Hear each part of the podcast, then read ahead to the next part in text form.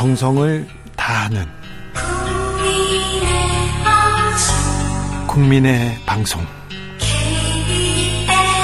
KBS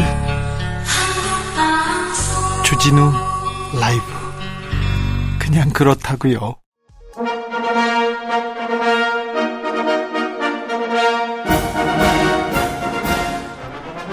꽉 막힌 우리 정치의 맥과 혀를 시원하게 뚫어 드립니다. 돌아온 김성태, 김성태가 풀어줍니다. 정치의 맛.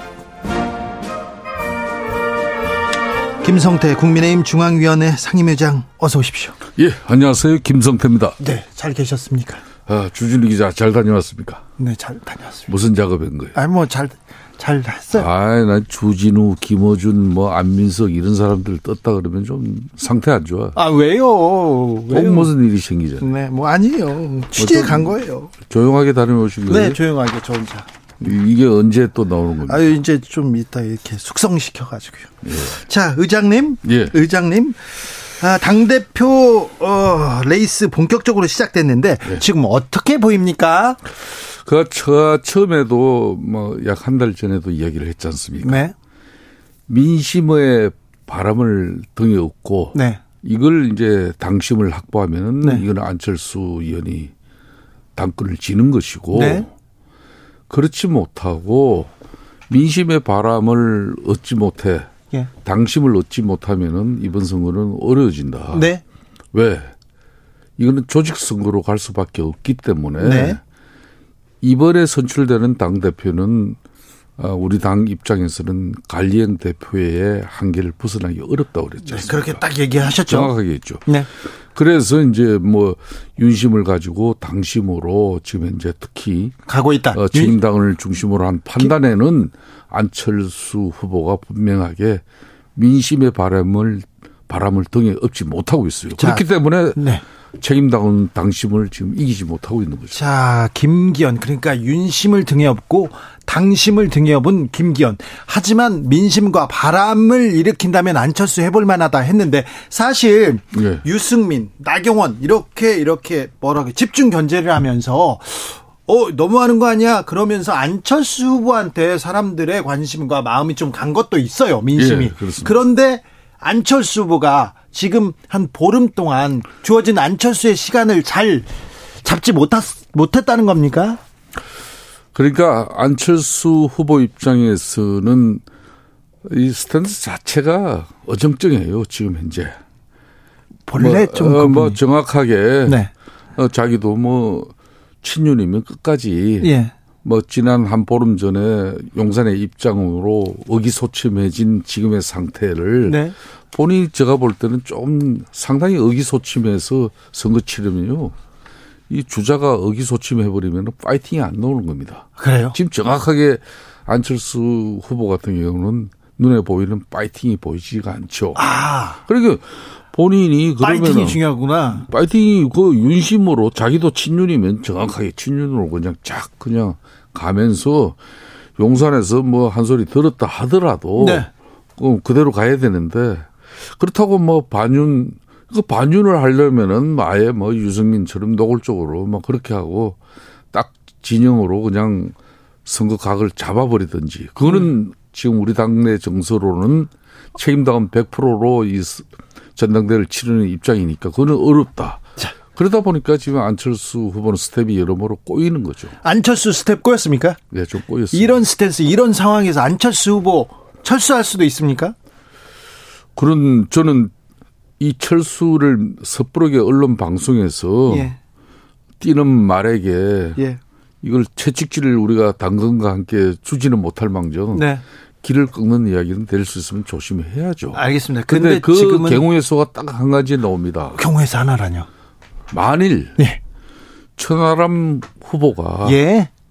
어, 계속 지금 현재 언론 뭐 이런 방송을 통해서 네네, 주목받고 여론조사는. 계속되고 있기 때문에 네. 만일 천하람 후보가 안철수 후보보다 여론이 높아진다 그러면 네.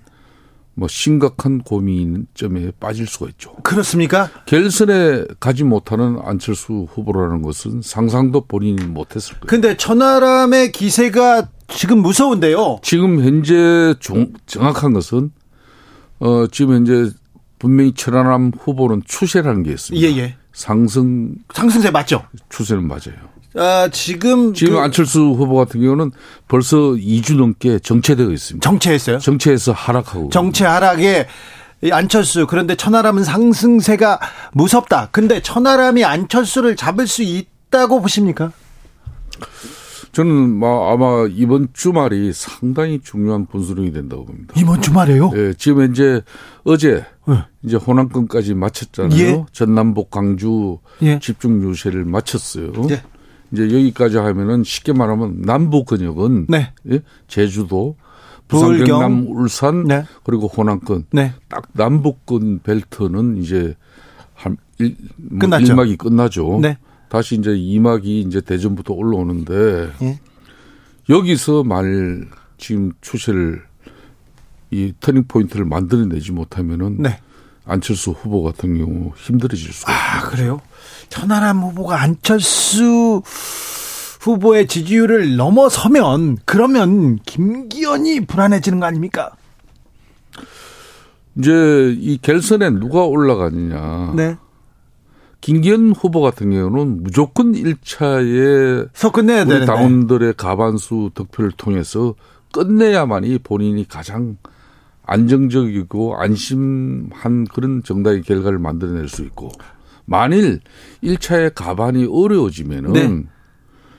그리고 뭐 2등으로 올라오는 후보하고 상당한 격차가 벌어지면 크게 걱정을 안 할 수도 있지만은 큰 차이를 벌리지 못한다면 결선 투표는 상당히 예측을 하기 어렵죠. 그렇죠. 예.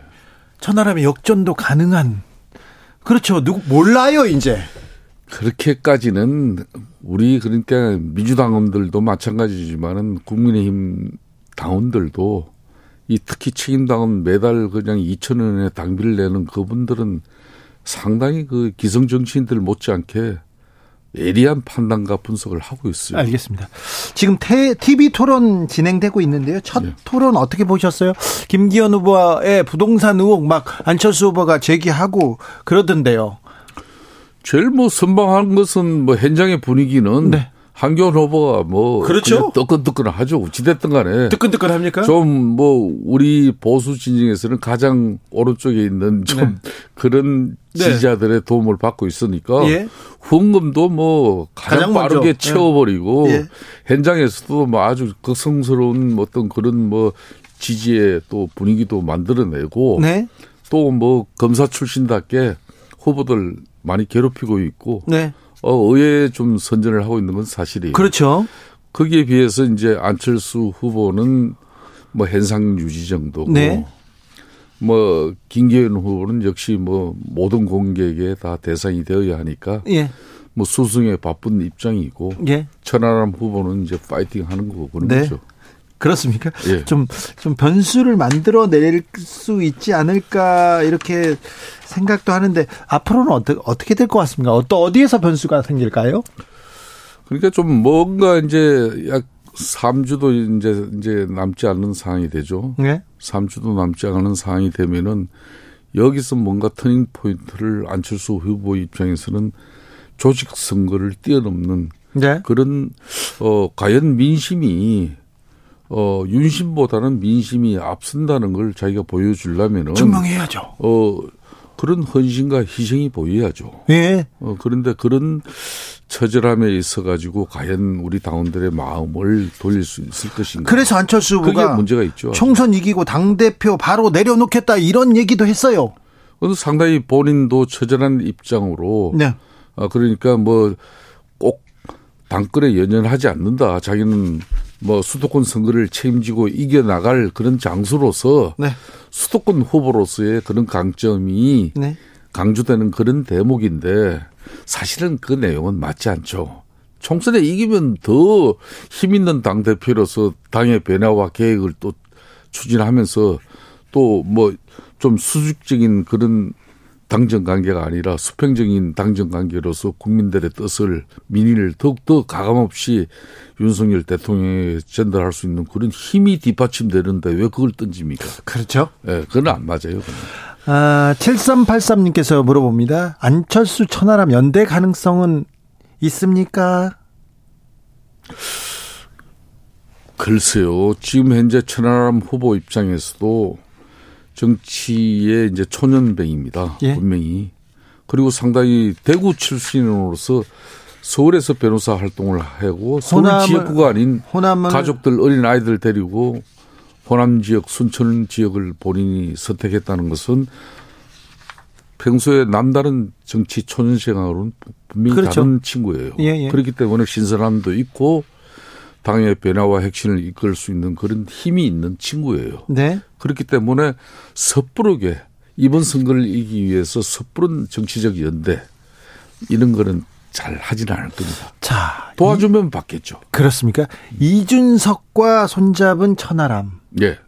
이 부분은 어떻게? 그것도 아무 그럴 겁니다. 흔히 말하는 유승민과 이승, 이준석. 예.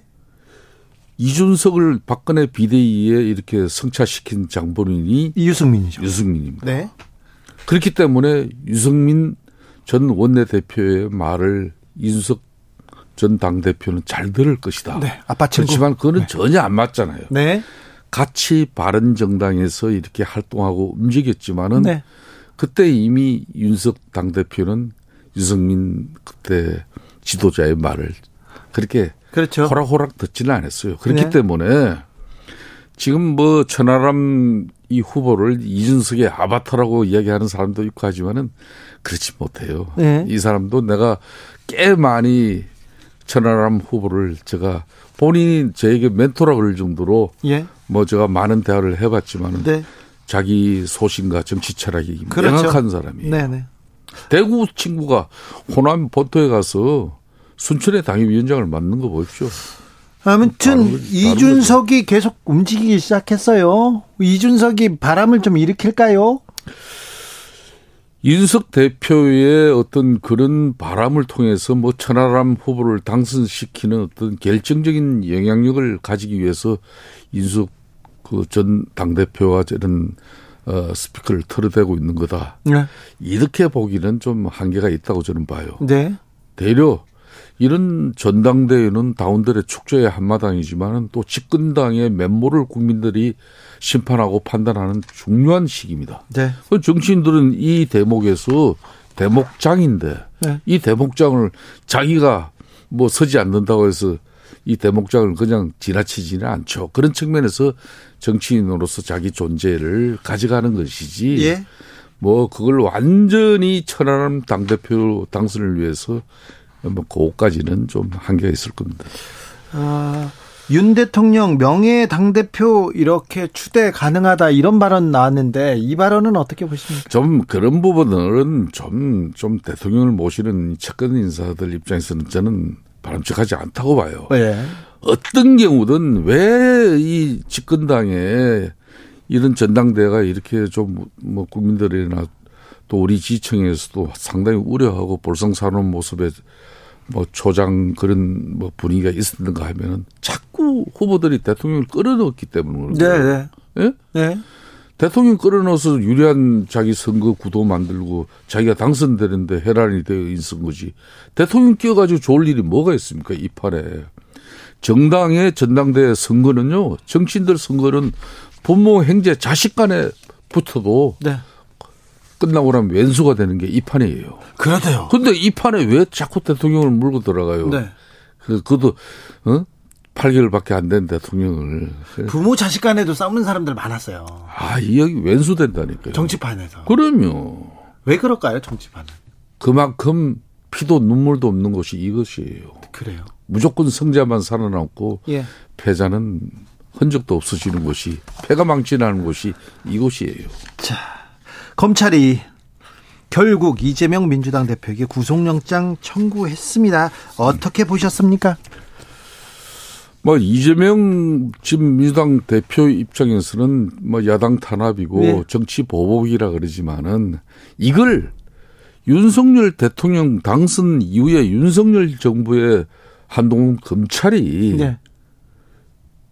뭐 기획 수사를 인지 수사를 해가지고 어 정말 이재명 지금 제1야당 당 대표를 기소를 하고 검찰에 살들이 불러들인다 그러면 이는 명백한 정치 탄압이에요. 정치 탄압이죠. 어, 그렇지만은 이게 문재인 정권에서 이미 이미 그때 그 시절에 다 이게 어? 시작된 일들 아닙니까? 그때 시작돼 가지고 지지부진했는데 윤석열 정부 들어와서 성남 FC 후원금은요. 네. 2018년도 제가 원내대표 할 시절에 네. 이 문제가 이미 제기된 거예요. 그때 그래가지고 경찰이 무혐의로 이렇게 불송치했어요. 무혐의가 아니고요. 네. 경찰은 네. 부실, 증거 인멸, 예? 이런 한마디로 시간 벌기 수사로서 날씨인 거죠. 그죠? 네네. 예? 그러고 있다가 이것도 이것도 민주당 당 대표 어저 대선 후보 전당대 이런 경선 과정에서 더 크게 벌어진 문제죠. 네. 저희들이 먼저 제기한 문제가 아니죠. 네. 예. 그렇기 때문에 네. 민주당 지금 이제 이재명 당 대표 입장에서는 그래도 170석 가까운 그런 제1야당을 끌고 나가는 여소야대도 아니고 여소야대의 그런 정말 힘 있는 이 야당 대표를 갖다가 날 기소해 이런 건데 법 앞에 만인은 평등해야 되는 거죠. 예.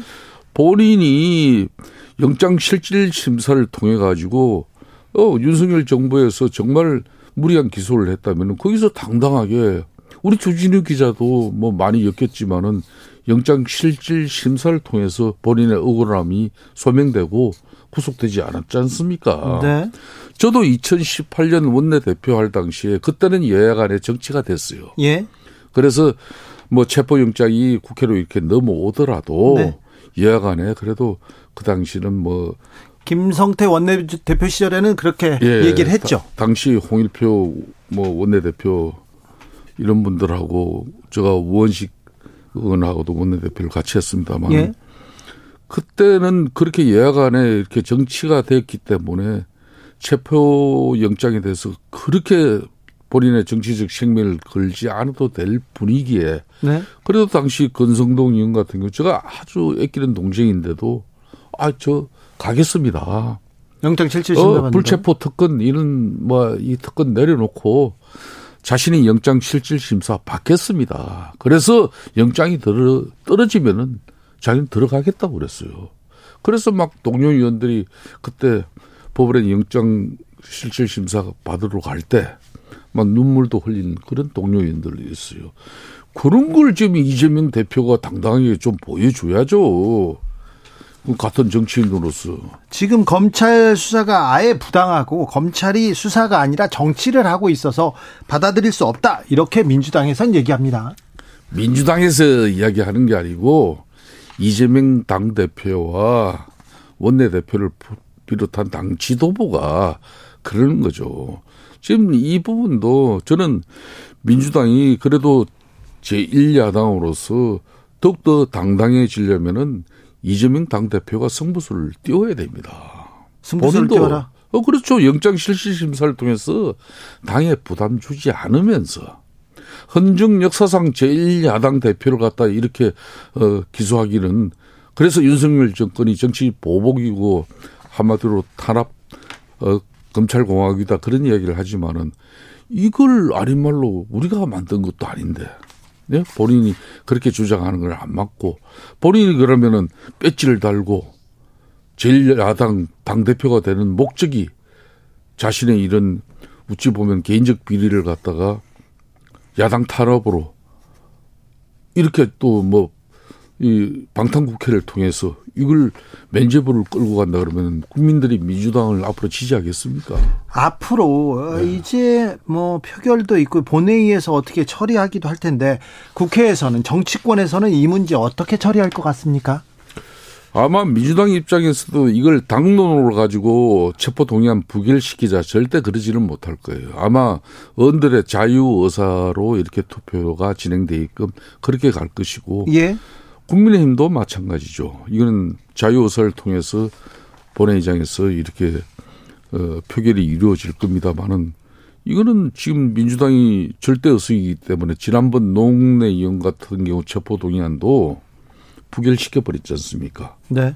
그렇기 때문에 지금 국민의힘이 115 가지고 이거 체포 동의안을 가결시키는 것은 이거는 뭐 수학 공식적으로도 상당히 어려운 일이에요. 예. 그렇기 때문에 그 체표 동의안이 부결된 모습 이거는 아, 그대 야당의 민낯을 국민들에게 다 보여주는 거예요. 저는 그거는 앞으로 정치를 위해서도 바람직하지 않다고 봅니다. 자, 검찰총장 출신 대통령, 그리고 네. 검찰, 서울 검찰, 검사 출신 법무부 장관. 바로 직행했습니다. 예. 근데 이 검찰이 야당 대표를 지금 구속영장 청구했어요. 어찌 보더라도 이 검찰이 권력의 한가운데, 정치 한가운데 선 것처럼 보이는데, 이거는 대통령한테도 또 부담이고, 정부 여당한테도 부담 아닙니까? 어, 한동훈 법무부 장관이 국회에 출석해서 네. 어, 특히 야당 의원들의 그 송곳 때로는 뭐 본인이 납득하기 어려운 그런 정치 공세적 질문을 하더라도 뭐 답변을 또박또박 또 때로는 반박도 하면서 새로운 패러다임을 만들어가는 거는 네. 좋은데 이러다 보면 이제 정치는 분명히 실종됩니다. 네. 그럼 여야 관계는 더 어려워지고 싸우는 것만 보이고. 그렇죠. 야당의 그래도 국정에 대한 협조를 이끌어갈 수 있는 그런 쉽게 말하면 정치가 실종되는 그런 여야 관계 그러죠. 그리고 영수 관계도 안 되는 거죠. 네네. 어, 뭐 그런 측면에서 저는 조금 우리 한동훈 장관께서도 아 정치의 영역을 조금 존중해 주는 게 국무위원으로서도 중요하다. 네. 아 그렇기 때문에 다만 사법적인 판단은 뭐 검찰의 기능으로서 범법 행위가 있었다면은 그를 처벌하는 뭐 그런 기소 공소 유지는 검찰 본연의 임무니까 충실하는 것이고 예. 판단은 판사가 하는 거 아닙니까? 그렇죠. 그리고 이걸 자꾸 국민 여론 또 정치 문제로 끌고 와서 이렇게 하는 것은 바람직하지 않아요. 그렇습니다. 검찰의 검찰이 어떤 결정을 내리든 검찰이 뭘 하든 국민 절반은 정치적으로 저걸 반대하고 있고 절반은 어 또 절반은 또 찬성하고 있어요. 예. 정치적으로 바라본다고요. 근데- 그래서 검찰이 정치를 하고 있다고 보는 거는 이거는 국가적으로도 불행한 일입니다. 그렇게 이제 비춰지는 부분은 결코 바람직하진 않아요. 예. 다만 그렇지만은 이걸 어떤 국민 여론을 가지고 뭐 정치적인 판단을 통해 가지고 이게 어, 범죄 사실 여부를 그건 바람직 그것도 않죠. 바람직하지 아, 그렇죠. 맞아요. 민주주의 그리고 헌법 정신에도 안 맞아요. 이거는 예, 예. 그렇기 때문에 어, 이런 때일수록 여야 간의 국회에서 입법 행위를 통해서 뭐 이런 정당의 실력과 능력을 국민들에게 검증받고 또 신뢰를 확보하는 것은 중요한 거예요. 그러니까 지금 당권 경쟁에서 국민의힘 당권 주자들이 그런 얘기를 그런 리더십을 세워야 되는데 네. 지금 윤심만 얘기하잖아요. 그래서 저도 마음에 안 들어요. 아이고? 그러니까요. 그렇죠. 어? 왜 윤심을 가지고 말이야 당권을 가지려고 그래요? 예. 양분남 더불어민주당 법률위원장 고검장 출신입니다. 예, 검사 그렇습니다. 출신입니다. 이분이 불체표 특권 포기하는 건 어리석은 일. 자, 이재명 대표 불체표 투표 특권 이럴 때 쓰라고 있는 거다 이런 얘기 하셨는데 그건 어떻게 들으십니까? 그게 양봉남 이렇게 민주당 법률 자문 위원장이 예. 바로 권성동 전 원내대표를 강원랜드 사건으로 수사했었죠. 수사하고 기소시키려고 정말 수단과 방법을 가리지 않으신 분이 이분이에요. 네. 그렇기 때문에 이분 그 기소. 예. 그래서 영장 실질 심사를 간 거예요. 풀체크 특권을 포기하고. 예.